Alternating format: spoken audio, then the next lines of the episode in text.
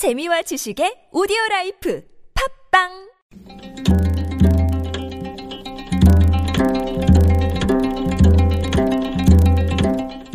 한문학자 장유승의 길에서 만난 고전 중국 남북조 시대 송나라 장군 단도제는 졸병으로 군 생활을 시작하여 대장군의 자리에 오른 인물입니다.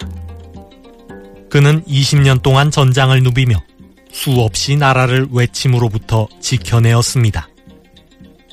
그러나 단도제가 공을 세울수록 그를 시기하는 사람도 따라서 늘어났습니다. 결국 단도제는 반역을 기도했다는 누명을 쓰고 처형당하게 되었습니다. 형장으로 끌려간 단도제의 눈빛은 분노로 이글거렸습니다. 그는 술 한 잔을 마시고는 두건을 벗어 땅에 던지며 황제를 향해 이렇게 말했습니다.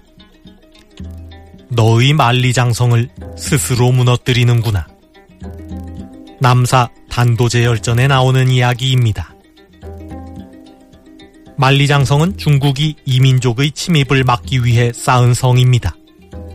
당시 단도제는 외적의 침입으로부터 나라를 지키는 만리장성과 같은 존재였습니다. 그를 처형하는 것은 외적을 막는 만리장성을 스스로 무너뜨리는 것이나 다름없었습니다. 단도제는 죽음을 앞두고 이 점을 탄식한 것입니다.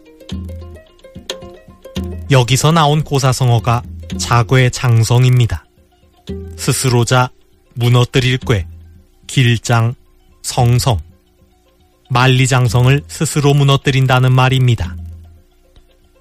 자괴장성은 자신을 지켜주는 존재를 스스로 제거하는 어리석은 행위를 비유하는 말입니다.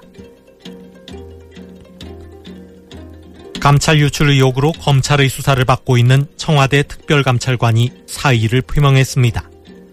정상적 직무 수행이 불가능하다는 이유입니다. 대통령의 친인척 및 측근들의 비리를 감시하는 특별감찰관은 다름 아닌 이번 정부가 만든 것입니다. 권력형 비리를 척결하겠다며 스스로 만든 특별감찰관 제도를 스스로 무너뜨렸으니 외적을 막기 위해 쌓은 만리장성을 스스로 무너뜨린 격입니다. 자괴 장성입니다.